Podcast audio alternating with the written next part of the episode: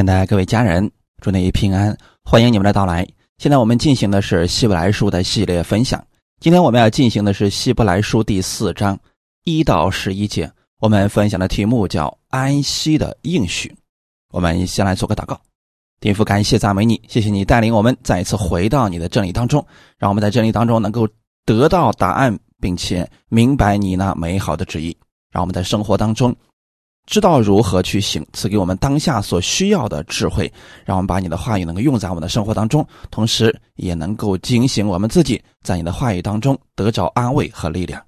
奉主耶稣基督得胜的名祷告，阿门。希伯来书第四章一到十一节，我们既蒙留下有进入他安息的应许，就当畏惧，免得我们中间或有人似乎是赶不上了。因为有福音传给我们，像传给他们一样，只是所听见的道与他们无异，因为他们没有信心与所听见的道调和。但我们已经相信的人得以进入那安息，正如神所说：“我在怒中起誓说，他们断不可进入我的安息。”其实，造物之功从创世以来已经成全了。论到第七日，有一处说到第七日，神就歇了他一切的功；又有一处说，他们断不可进入我的安息。既有必进入安息的人，那先前听见福音的，因为不信从，不得进去，所以过了多年，在大卫的书上又限定一日，如以上所引的说：你们今日若听他的话，就不可硬着心。若是约书亚已经叫他们享了安息，后来神就不再提别的日子了。这样看来，必另有以安息日的安息为神的子民存留，因为那进入安息的，乃是歇了自己的功，正如神歇了他的功一样。所以，我们务必竭力进入那安息，免得。有人学那不信从的样子，跌倒了。阿门。这一段当中啊，共提到了十次安息，可见这章当中最主要的信息和安息有关。我们要强调一下，安息不是什么都不做，也不是指死了。安息呢，是看到了神的得胜，在。神的得胜当中去做事情。上一章当中提到了古时候以色列人因为不信，没有办法进入迦南的见解。在此，作者就以此来勉励希伯来信徒，应当竭力进入神为我们所存留的安息，因为以色列人要进入的安息。不过是迦南地上的安息，是暂时的，是不安全的。但神在基督里为我们所存留的安息，乃是永远的安息。这样，我们就当更加郑重神的应许，不要学着那些以色列百姓不信从的样子跌倒了。看我们的本文，我们既蒙留下，有进入他。安息的应许，他的安息指的就是神的安息，别的地方称之为我的安息。所以本文当中有许多的安息，这些安息呢虽然是同一个词，但是他们所形容的却是不一样的，指向的东西还是有所区别的。旧约里面提到的安息日，是指第七日。也被称为是安息的日子。旧约里边提到的那安息，指的是迦南地。阿门！大家一定要切记啊！旧约所提到的安息和新约的还是不太一样的。进入他安息，就说明是可以进入的，并且并不需要人花费太大的力气的。所以安息它指的是某种范围之内。第三章里面提到了以色列百姓在旷野四十年，终究那一代的人没有办法进入迦南，而那个迦南指的就是旧约里边所提到的安息，而迦南地则是预表在基督里的基业。所以说，迦南地只是以色列百姓所进入的安息，而我们所要进入的安息，并不是迦南地，而是神在基督里给我们所留下来的基业。如果信徒没有得着这些基业，没有看到神给我们预留的丰盛的祝福，人就没有安息。他依然会恐惧，依然会担心，依然会狂躁，因为他不知道耶稣在十字架上为他成就了什么，他不知道自己拥有什么什么样的权柄，什么样的荣耀，他全都不知道，所以就没有安息。但如果说人进入了这种安息，知道神已经把权柄、能力、荣耀、尊荣都给他了，并且得到这些并不难。人就会带着这种安息去面对世界。那旧约里面又提到了，就当畏惧。这里所说的畏惧是一个重点的句子。以色列人确实没有进入安息，这是我们应当注意的地方。那我们应当畏惧的是什么呢？似乎我们中间。有人也赶不上了，就不要去笑话以色列百姓。那今天我们很多人读到旧约圣经的时候，看到了以色列百姓的软弱啊、埋怨，就会笑话他们。我们看到了他们的失败，更应当对我们自己要畏惧啊！圣经特别用这样着重的语气来告诉所有读到。希伯来书的人，那些倒闭在旷野的以色列的那些百姓，要成为我们的见解。他们因为不信，不能进入那安息。那现今呢，仍然有许多人和那群百姓一样，没有进入神的安息。因此，我们应当格外的敬畏、战兢。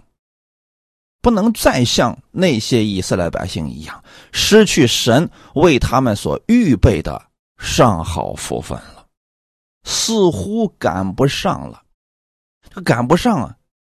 原文的意思是，在属灵的恩典上落伍啦，没跟上队伍，没有得着神所应许的福分。这句话说明，我们在行走属灵的路程上，应当有。追赶的态度，否则啊，你就会越拉越远，越来越不相信，最后似乎是赶不上了。希伯来书第五章十二到十四节里边有一段经文，我们需要看一下。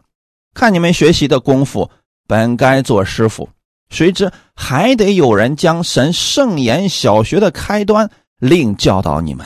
并且成了那必须吃奶不能吃干粮的人，凡只能吃奶的都不熟练仁义的道理，因为他是婴孩，唯独长大成人的才能吃干粮。他们的心窍习练的通达，就能分辨好歹了。那以色列百姓按理来讲啊，有完备的律法，有他们祖宗。那么多人的见证，再加上他们常年学习神的话语，不应该成为小孩子的呀。可是呢，现在的情况是，还必须得把一些小学的开端的东西再教导给他们。似乎这群人只能吃奶，不能吃干粮。这说明他在生生命当中他是属于婴孩凡只能吃奶的。都不熟练仁义的道理，很明显，现在有很多的伊斯兰百姓，他们不明白什么是神的真理，耶稣在十字架上为他们成就了什么，他们不清楚、不了解，也不接受。那我们今天有多少人对我们所信的是明白的呢？有多少人知道，因耶稣在十字架上所流的宝血，我们所有的罪都被赦免了，我们因信被称义了呢？有多少人知道，疾病、痛苦、意外和死亡不是神赐给我们的？又有多少信徒了解，神乐意我们在地上领受他的福分，活出他的样式呢？如果我们明白了这些，你就会带着安息的心去生活每一天。如果人不明白这些，就会在自己遇到苦难问题的时候抱怨。比如说，世界上哪有神呢？我看圣经上所写的那些神迹奇事，全都是假的，都是骗人的。人能说出这样的话，恐怕是没有在安息当中了。那他对神的应许，一定是有一些并没有领受。难道因为神没有赐给我们某样东西，我们就不再相信他，甚至会用反着话来诉说吗？这个肯定是不正确的。以色列百姓当年在旷野就是这样说的嘛。我们回埃及吧，要不然我们会死在迦南的，我们的妻子儿女都要死在那里边的。神从来没有说过这个话语，可他们就如此宣告了。那正说明他们就是如此相信的，所以他们不愿意进入迦南。不是神不让他们进，是他们自己放弃了。今天有多少信徒明明很快就能得着这个应许了，他们放弃了。他们认为前面的那些拦阻在旷野的那段路程。就是他们最终的坟墓之地。弟兄姊妹，我们要明白，不论神当下有没有成就我们所祷告的事情，他依然是我们的主。这是一种关系，你不能用神给你成就了祷告来确定你是得救的，或者他是爱你的。这正是小孩子的想法呀。父母给他好吃的，他就认为父母爱他。一旦父母不给他了，他就认为父母是恨他的。我们要长大成人，长大成人的人是有分辨力的，是能吃干粮的，是可以享受比小孩子更多的福分的。阿门。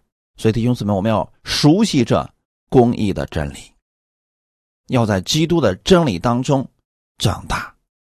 阿门。以色列百姓的失败是，他们明明有福音。但他们不相信。第二节，因为有福音传给我们，像传给他们一样，只是所听见的道与他们无异，因为他们没有信心与所听见的道调和。有福音传给我们，像传给他们一样，这是什么意思呢？你可以理解为。当下希伯来书的作者对读希伯来书的这群人说：“旧约的以色列百姓，他们所听到的神的话语，神今天也给我们了。那为什么他们没有进入到神的安息当中？他们没有进入迦南，只是他们所听见的道与他们无异。神的道怎么会无异呢？那是因为。”人不相信，你说的是挺好，可是啊，哎，这跟我没关系啊。那有多少人听到耶稣的福音是这种想法呢？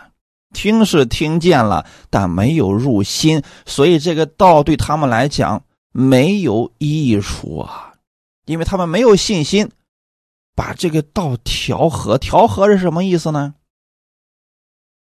与自己的生命。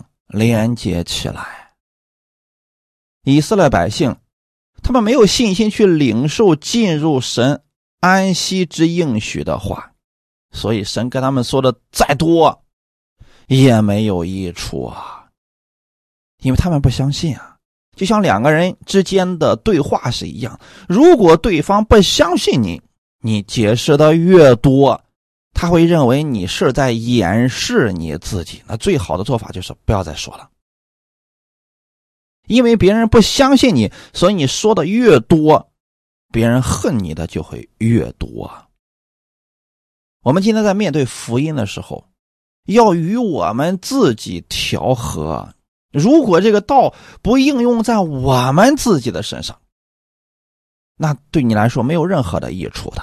那许多人是拿着神的话语当放大镜去对准别人啊，你有这个问题啊，你有那个问题啊，你没有爱啊，你没有温柔等等。神的道是给我们的，是要让他跟我们自己调和的。如果我们自己不跟神的话语调和的话，就会成为空中楼阁，又或者说脑袋大、身子小的大头娃娃。什么意思呢？就是懂得很多啊！你相信，也见过你身边有这样的人吧？那就是口里的道理，那是一套一套的，各种神学、各种主义、各种观点、各种宗派的东西，人家都知道。可是生活当中一点小小的问题就能把他给绊倒，他就软弱的站不起来了。当你跟他讲一些真理的时候，我知道，知道，我全都明白。我学过很多遍了，这原因是什么呢？他知道的只是理论，没有跟他自己调和起来。如果说我们领受了一句神的话语，那我每天默想这个话语，让这个话语进入我的生活，成为我的帮助，并且我愿意按照这个话语去行，哎，这就是调和了。要不然，道与生活分离呀，那他就没有任何的益处了。可能就是一套理论，跟其他的理论没什么区别了。第三节，但我们已经相信的人得以进入那安息，正如神所说：“我在怒中起誓说，他们断不可进入我的安息。”其实造物之功从创世以来已经成全了。神给他的每个儿女都预备了安息，大家不用担心条件不够、做工不多，相信就可以得着了。我们已经相信的人得以进入那安息，就说明，我们其实每个人都是可以进入那安息的。那为什么有些信徒没有进入呢？因为他不相信神在那个领域要赐福给他。有人说了，我信呢。其实啊，有很多时候我们并不太了解我们自己。什么是我们信呢？那就是不管这个环境如何，不管当下遇到的是什么，我们始终相信神一定会把这个最好的结果赐给我。当下我没有看到，但我依然相信。那很多人是等一阵子啊，说不行，受不了了，不信了。这个不是相信。所以弟兄姊妹一定要理解啊，这个区别在什么地方？我们先来看一下后面神所举的这个例子啊。造物之功从创世以来已经成全了。这里要提到的是三一神的事功不同分工。什么是三一神呢？我们来给大家讲一下，就是圣经里面所提到的圣父、圣子、圣灵，虽然是三位。但是却是一位神，它是指位格不同，所以做工也有所不同。在造物的这件事情上，比如说创造施工啊，主要是由圣父耶和华来完成的。所以在旧约圣经当中，你会经常看到耶和华。那么造物之功已经完成了。天地的创造，人的创造，等等，这些都是耶和华天父来完成的。后来呢，人犯了罪，这个问题要解决啊！如果不解决的话，神跟人之间的关系就没法恢复了。所以，圣子耶稣出现，他主要是做救赎之功的，就是他要解决全人类的罪。用自己的死代替我们的活，让我们跟神的关系呢重新恢复，这样我们可以畅通无阻的跟天父之间连接了。那神的祝福啊、恩典啊，这些都会临到我们的身上。那再一个就是圣灵，圣灵是做什么的呢？你知道我们犯罪之后啊，我们的思维、我们的想法要，不断的更新，而且忘性特别大，所以我们不能对神的话语全部都记得住。那这个时候呢，圣灵他就起作用了。圣灵让我们想起真理，想起基督的话语，并且在我们祷告的时候啊，能帮助我们、安慰我们。所以这就是三位一体的神的不同分工。现在我们正处在圣灵做工的时代。简单来讲，圣父创造，圣子救赎，圣灵引导。那现在是什么情况呢？圣灵引导我们是要让我们进入到神的安息当中，可神却在怒中启示说：“他们断不可进入我的安息。”这是指旧约在旷野的那一段，以色列百姓他们没有进入。为什么呢？他们不相信呢，所以他们无法进入啊。但实际上，神早已经都预备好了。你不能说神没有给你预备安息啊！创造之功早都已经完成了。阿门。第四节，论到第七日，有一处说到第七日，神就歇了他一切的功。创造之功从创世以来已经完成了，神在六日的创造之后就安息了，所以他把第七日称之为安息的日子，不是因为神累了需要休息，乃是表明神对自己创造万物的完备圣洁感到满意，所以他安息舒畅了，这样。第七日才被称之为安息日，是表明神的功完成了。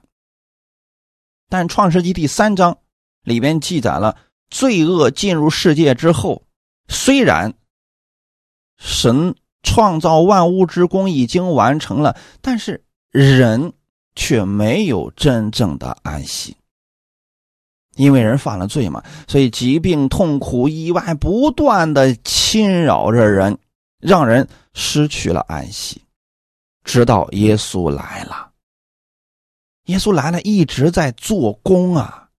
约翰福音第五章十七节说：“我父做事，直到如今，我也做事。”这说明人失去了安息，但是呢，神总是给人机会，让人能够进入他的安息当中。可惜的是，好些人啊，并没有进入。为什么呢？人活在罪恶当中，以罪恶为中心，在罪恶当中还挺高兴的。耶稣在十字架上为他们成就了救赎之功，很多人还不接受。你说他们怎么能有安息呢？短暂的快乐不是安息，安息是我们意识到了神到底为我们做了什么。在此，希伯来书的作者好像是要把看这封信的人，把他们的思想从旷野的漂流当中，要把他们引导到神已完成之功上。感谢主啊！所以现在信徒们所要进入的安息，不是别的，乃是耶稣在十字架上所成之功。你得知道。耶稣到底为你做了什么？成就了什么？给你预备了什么？你拥有了什么？当你明白这些之后，你就在神的安息当中了。可是我们的人的思维啊，总是因为环境、人各种事情影响而转变，所以这个时候我们就要竭力的进入安息。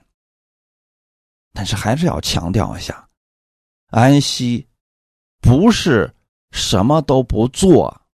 安息不是睡了，安息是你看到了神的得胜，在他的得胜当中去做事情。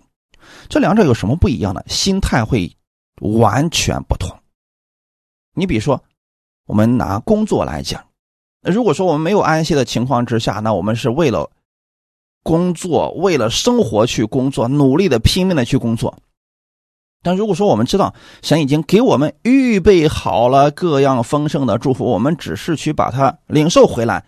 你做工的时候，你是享受的心态。如果还不太明白，我用旷野当中的一个例子来说明一下。你看，以色列百姓进入旷野之后啊，其实旷野里边没有吃的。那每一天，神在凌晨的时候从天上降下玛拿，告诉以色列百姓：啊，太阳没有出来之前，你们要去旷野，你们要去帐篷的四围去把这些玛拿捡回来。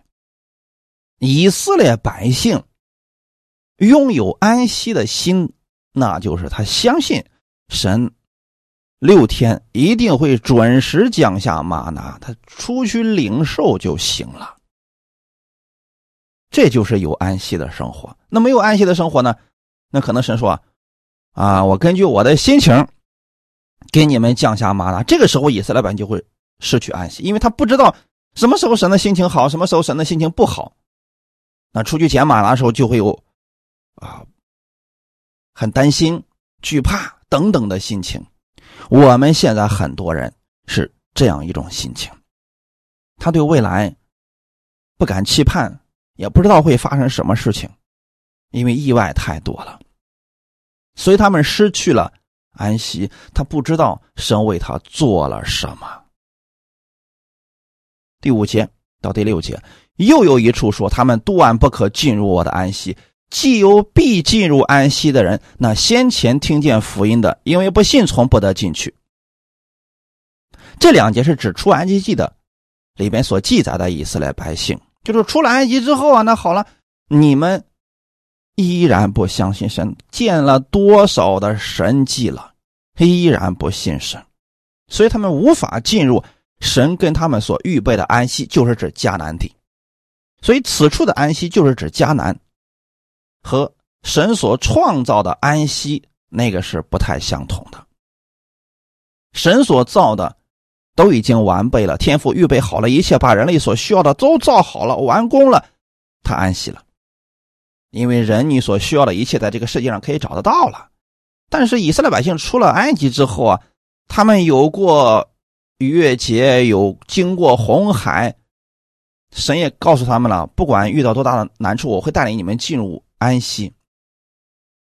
可是他们呢，在旷野里面遇到了困难，他们就放弃了，对神的应许完全不相信。神当时已经说的非常的清楚了，我要引你们进入那流难与密的迦南。可是，在他们的心里边他们很消极啊。遇到问题就埋怨，遇到环境，他们就放弃。当时的以色列百姓就是这样的，因为没有安息，才会如此呀。话说回来，就是因为不相信，所以才会这样抱怨。你遇到问题向神祷告，这他都忘了吗？可是遇到问题，他就只会。去指责摩西，指责神，这就是不信的结果呀。那现今在新约里边有很多的信徒也是如此呀，经常埋怨、疑惑，过着像以色列百姓在旷野一样漂流的生活，没有安息呀。不是神没有给他预备安息，是他不相信。但是神。仍然不断的在呼召着我们进入他的安息，啊，这里的安息不是指得救啊，那是生活当中的得胜。第六节说的很清楚嘛，既有必进入安息的人，那先前听见福音的，因为不信从不得进去；既有必进入安息的人，原文的意思就是，神存留了有必能进入安息的人。虽然那些不信的以色列百姓他们没有进入，但是神还是存留了一些人让他们进入。这人是谁呢？加勒和约书亚。那他们两个为什么能进入呢？因为他们俩相信呐，遇到了同样的环境、同样的问题，他们相信迦南地的人是我们的食物，不用担心，我们可以轻松就得胜的。其他人不信，所以他不进，进不了。在整个不信的队伍当中，大多数人不相信。那你能不能持守呢？看看你周围的人都是不相信什么神迹医治，那你能不能相信？看你周围的人都在颓废的过生活，你能不能过分别为生的生活？这关键是你自己，不要看周围的人如何。就算你周围的人都不信，你也要相信。你可以确信，你就是神所说的那些存留的、能够进入安息的人。阿门。第七节到第九节，所以过了多年，就在大卫的书上又限定一日，如以上所引的说：你们今日若听他的话，就不可硬着心。若是约书亚已叫他们享了安息，后来神就不再提别的日子了。这样看来，必有另一安息日的安息为神的子民存留。过了多年，那刚才说的那件事是摩西带来以色列百姓出埃及进迦南的事情是过了多年，到大卫的书上，那指的就是诗篇了啊。从摩西到大卫，大概有五百年的时间。那这里边又提到了诗篇啊，诗篇上又限定一日，这一日不是指一个日子，乃是指又有可以进入安息的机会了。上次啊，以色列百姓啊，在旷野失去了一次机会，但这一次呢，神又给了一个机会。重新给了一个机会，我们来重新来讲一下。就对整个出埃及的以色列人来讲，虽然他们因为不信不得进入安息，但神的应许不会因为他们不信而废弃，仍然留给那些以后相信的人。你不要看你们家庭里边过去信主都是什么样子啊？你周围的人信主都什么？你要相信圣经上所写的神的应许，这些应许从未改变过。虽然那些在旷野里边的第一代百姓，以色列百姓死了，但是第二代百姓呢，跟从约书亚进入了迦南，神已经把迦南地借着约书亚。分给了他们，这就说明他们已经进入到了神的应许之地。那就说明这群百姓都在安息当中了吗？仍然不是，他们没有完全听神的话语，没有把敌人全都灭绝。当他们看到那些高大的、强壮的敌人，他们竟然把这些敌人留下来，要给自己当仆人。最后，这些人起来了，开始反抗他们，击打他们。为什么他们不愿意听神的话呢？其原因还是因为不信。你们读完《士师记》就会知道，以色列人在迦南没有享受真正的安息，有许多敌人，他们依然受到了侵害和压制，但这并不是神给他们留下来的，是他们自己留下来的。这不是说神没有实现他的应许，而是因为以色列百姓没有信心完全领取神应许的结果。有些人、有些城，神说的很清楚啊，那些城里的人要灭绝，要杀尽的，但以色列百姓不听啊。有些连金银都不可留的，可是他们还是私自的留下来。因为他们不信神，所以他们进入迦南，却没有享受迦南给他们带来的安息。在这点上啊，很多信徒也是如此啊，嘴上总是强调在基督里我是新造的人，却没有享受新造的人所带来的安息。总是强调自己是得胜者，却没有表现出。得胜者的心态，原因是什么呢？在很多事情上，他依然是不相信的。不是说他不得救，也不是说他不相信神，只是在某些事情上，他不相信而已。圣经既然提到了在大卫的书上又限定一日，这就是指在以色列百姓进入迦南之后的几百年。那神给了他们机会。今日你们若听他的话，就不可硬人心。可见神的应许从未改变过。因为有一些人信了，有一些人没有信。但对于那些不信的，神要把这个机会留给以后相信的人，使他们能够进入神安息的应许当中。由此可见啊，神的安息是指神的儿女进入他的得胜当中。阿门。大卫受圣灵的感动，说了以色列人的事情。劝告了当时的以色列人。那现在呢？希伯来书的作者受圣灵的感动，把这个话语给了希伯来书当时看这份书信的人。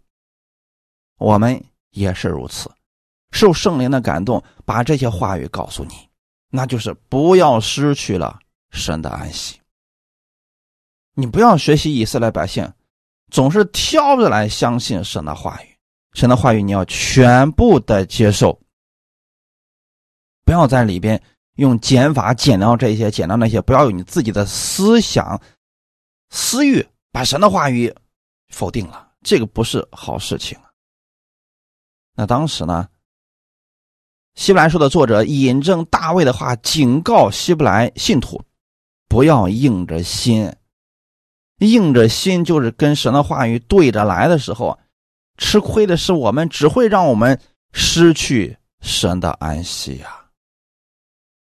所以这里有个词叫“今日”，我们能够进入安息，并且这个安息是更好的，比古时候的更好。为什么呢？因为我们看到了以色列百姓的失败，也听见了大卫当时。警告那个时代的人，又看见了希伯来书的作者对希伯来信徒的警告。现在还有圣灵在我们的心里边引导我们，我们就更应当趁着还有今日，要顺服神的话语了。我们顺服神的话语，不是我们吃亏了，那是因为啊，神愿意用这种方式把他的话语给我们。你连他的话语都不听，你又如何能得到他话语的祝福呢？我们看八到九节，若是约书亚已叫他们享了安息，后来神就不再提别的日子了。这样看来，必有另一安息日的安息为神的子民存留。这另一安息日到底指的是什么呢？我们先来看一下，当时神给约书亚让以色列百姓所享受的安息到底是什么呢？那实际上就是进入迦南。带着神的得胜，在迦南当中喜乐的生活。可是呢，以色列百姓啊，并没有享受到那种安息。虽然他们也分了基业，可是他们依然心里边没有安息，因为仇敌总是来侵扰他们。这个就不叫安息了。那约书亚没有给他们真正的安息，就说明之后会有真正的安息出来。那这个安息跟谁有关呢？跟耶稣有关，所以另一个安息日的安息是跟耶稣有关的。那指的是耶稣的救赎之功。耶稣在十字架上的时候，当他说成了的时候，他是完成了救赎之功，把真正的安息赐给了我们。因此，弟兄姊妹，当我们明白了我们的安息跟耶稣在十字架上所成之功有关的时候，你若想要进入安息，就要多多的思想耶稣在十字架上所成之功。他的所成之功给我们带来了什么？还有一个是什么呢？为神的子民存留的安息，它不一定是在这个地上的。如果说我们用一个大概的话来讲的话，神会把这个世界分成七千年。那六千年呢？那就是安息，呃，做工的日子了。七千年就会进入安息，那一千年被称为是安息年、千禧年。那弟兄姊妹，那个安息也在地上，那也是一些嗯失去安息的人要进入，比如说在这个世界上为主耶稣的名被杀了，死于非命了，那神要让他们进入真正的安息，千禧年留给他们。有人说，那我们这个自亡、自然死亡的这些人呢？啊，我们等他们的一千年完了之后啊。那新天新地、新耶路撒冷从天上降下来之后，我们也一块儿进入到神的那个永远的国度，这个是我们永远的安息。所以说，我们在这个地上的时候啊，现在我们所拥有的安息是在我们的心里边，就是带着得胜去做工，带着耶稣的得胜去看待人和事情，你的内心是安详的，你的内心。是安宁的。那很多人是因为环境一变，他心情马上就变。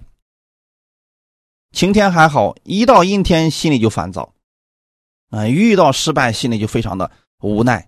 这就是因为心里失去安息了。那如果说我们明白了耶稣在十字架上所成之功，基督徒其实没有失败。为什么呢？因为你所谓的失败只是暂时的失利、失势而已。神会。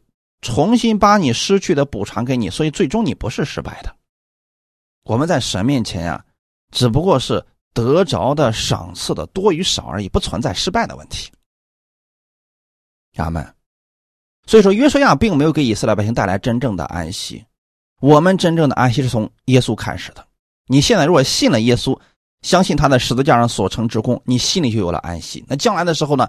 我们的眼睛、我们的身体都要享受真正的安息，那是在天上。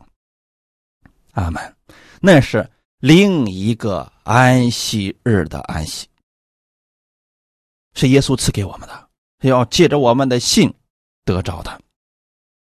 信徒真正到了天国的时候，就会享受那永远的、完全的安息，那是真正的我们。歇了自己的功，正如神歇了他的功一样。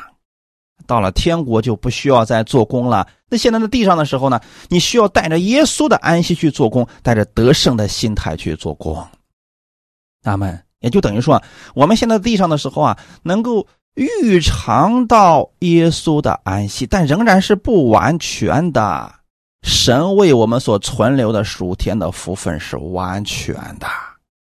阿门。带着这份心去面对你的生活，不管遇到多大的难处，你要相信耶稣已经胜了这个世界了。阿门。神给我们所预留的是最好的。为什么使徒保罗他能够把这些看明白呢？因为他有一段时间在阿拉伯的旷野，那三年的时间跟神交流啊，神在异象当中。把他提到了三层天之外，他看到了天国的情景。回来之后啊，保罗的眼界和心态就直接发生了改变。他视这个世界为粪土，他不在乎这世界上的一切了，是因为他看到了更好的。在他遇到苦难、遇到危险、遇到逼迫的时候，他是怎么说的呢？我若活着是为你们，我若死了就有益处啊。这句话是什么意思呢？保罗认为自己活着的时候，那是要见证耶稣、荣耀基督，在这个地上带着安息得胜的心态去传福音。虽然有逼迫，他不害怕。他这么做，只为了让信徒更多的认识耶稣。那如果他死了呢？不管是受逼迫还是在。遇到了危险，他去世了。保罗也不埋怨那个杀害他的人，因为他认为啊，我去了是更好的，因为天国是更好的，那是永远的安息啊。所以保罗才说我或活或死都是主的人呐。那如果说我们今天看不明白这些，我们就会。在苦难、在危险、在各样的环境当中失去斗志、失去信心，我们就会退后，就会丧失信心的呀。那现在我们要做什么呢？务必竭力进入那安息。啊，这个不是让我们拼命的去做工进入安息啊。当你越想拼命的做工，你越无法享受安息。所以进入那安息跟相信有关，而不是跟做工有关啊。那怎么做呢？多多的去默想耶稣在十字架上所成之功。耶稣在十字架上究竟为你做了什么？你去每天顺序的读经，每天顺序的听咱们的讲道，都会帮助你认识神的话语，认识耶稣基督。这些都是。可以让你进入安息的方法，但重点是相信他们。所以竭力进入安息，就是完全的相信神。试着完全的去相信神吧。你不能相信这个世人，很正常，因为每个人里面都有问题。你确实不能完全相信他，可是你要竭力的进入那安息，就要完全的相信耶稣。不管时代怎么样改变，耶稣是不改变的。阿门。免得有人学那不信从的样子跌倒了。以色列百姓是挑着相信神的应许，你不能这样。今天很多信徒也是挑着去相信圣经上的话语，你不可以这样。这样的话只会让你失去安息。他能不能学习一些亚伯拉罕，凡事上相信神？能不能学习一下？保罗后期的时候，完全的相信神，把自己的生命完全交给主啊，所以他在临死的时候，他并没有埋怨神给他这样糟糕的环境，他无论在什么环境之下，他都知足了。这就说明保罗已经在安息当中了。神把这些例子放在圣经当中，是期望我们进入那个安息。你在安息当中去做事情，你是享受。那个过程啊，他们，所以我愿意我们弟兄姊妹更多的认识他的话语，进入到安息当中，竭力的进入神的安息。我们一起来祷告，天父，感谢赞美你，谢谢你借着这样的话语来提醒我们，不要让我们失去安息的应许，因为你的安息就是赐给我们的，我们不愿意掉队，我们愿意完全的相信你的话语。进入你的安息去做工，我愿意像耶稣一样，在凡事上相信天父而做工。不管我们遇到什么的环境，我们也相信神，你能使万事互相效力，最终叫我得益处。感谢主，谢谢你把这样的话语赐给我们，让我们的生活当中可以学着竭力进入你的安息。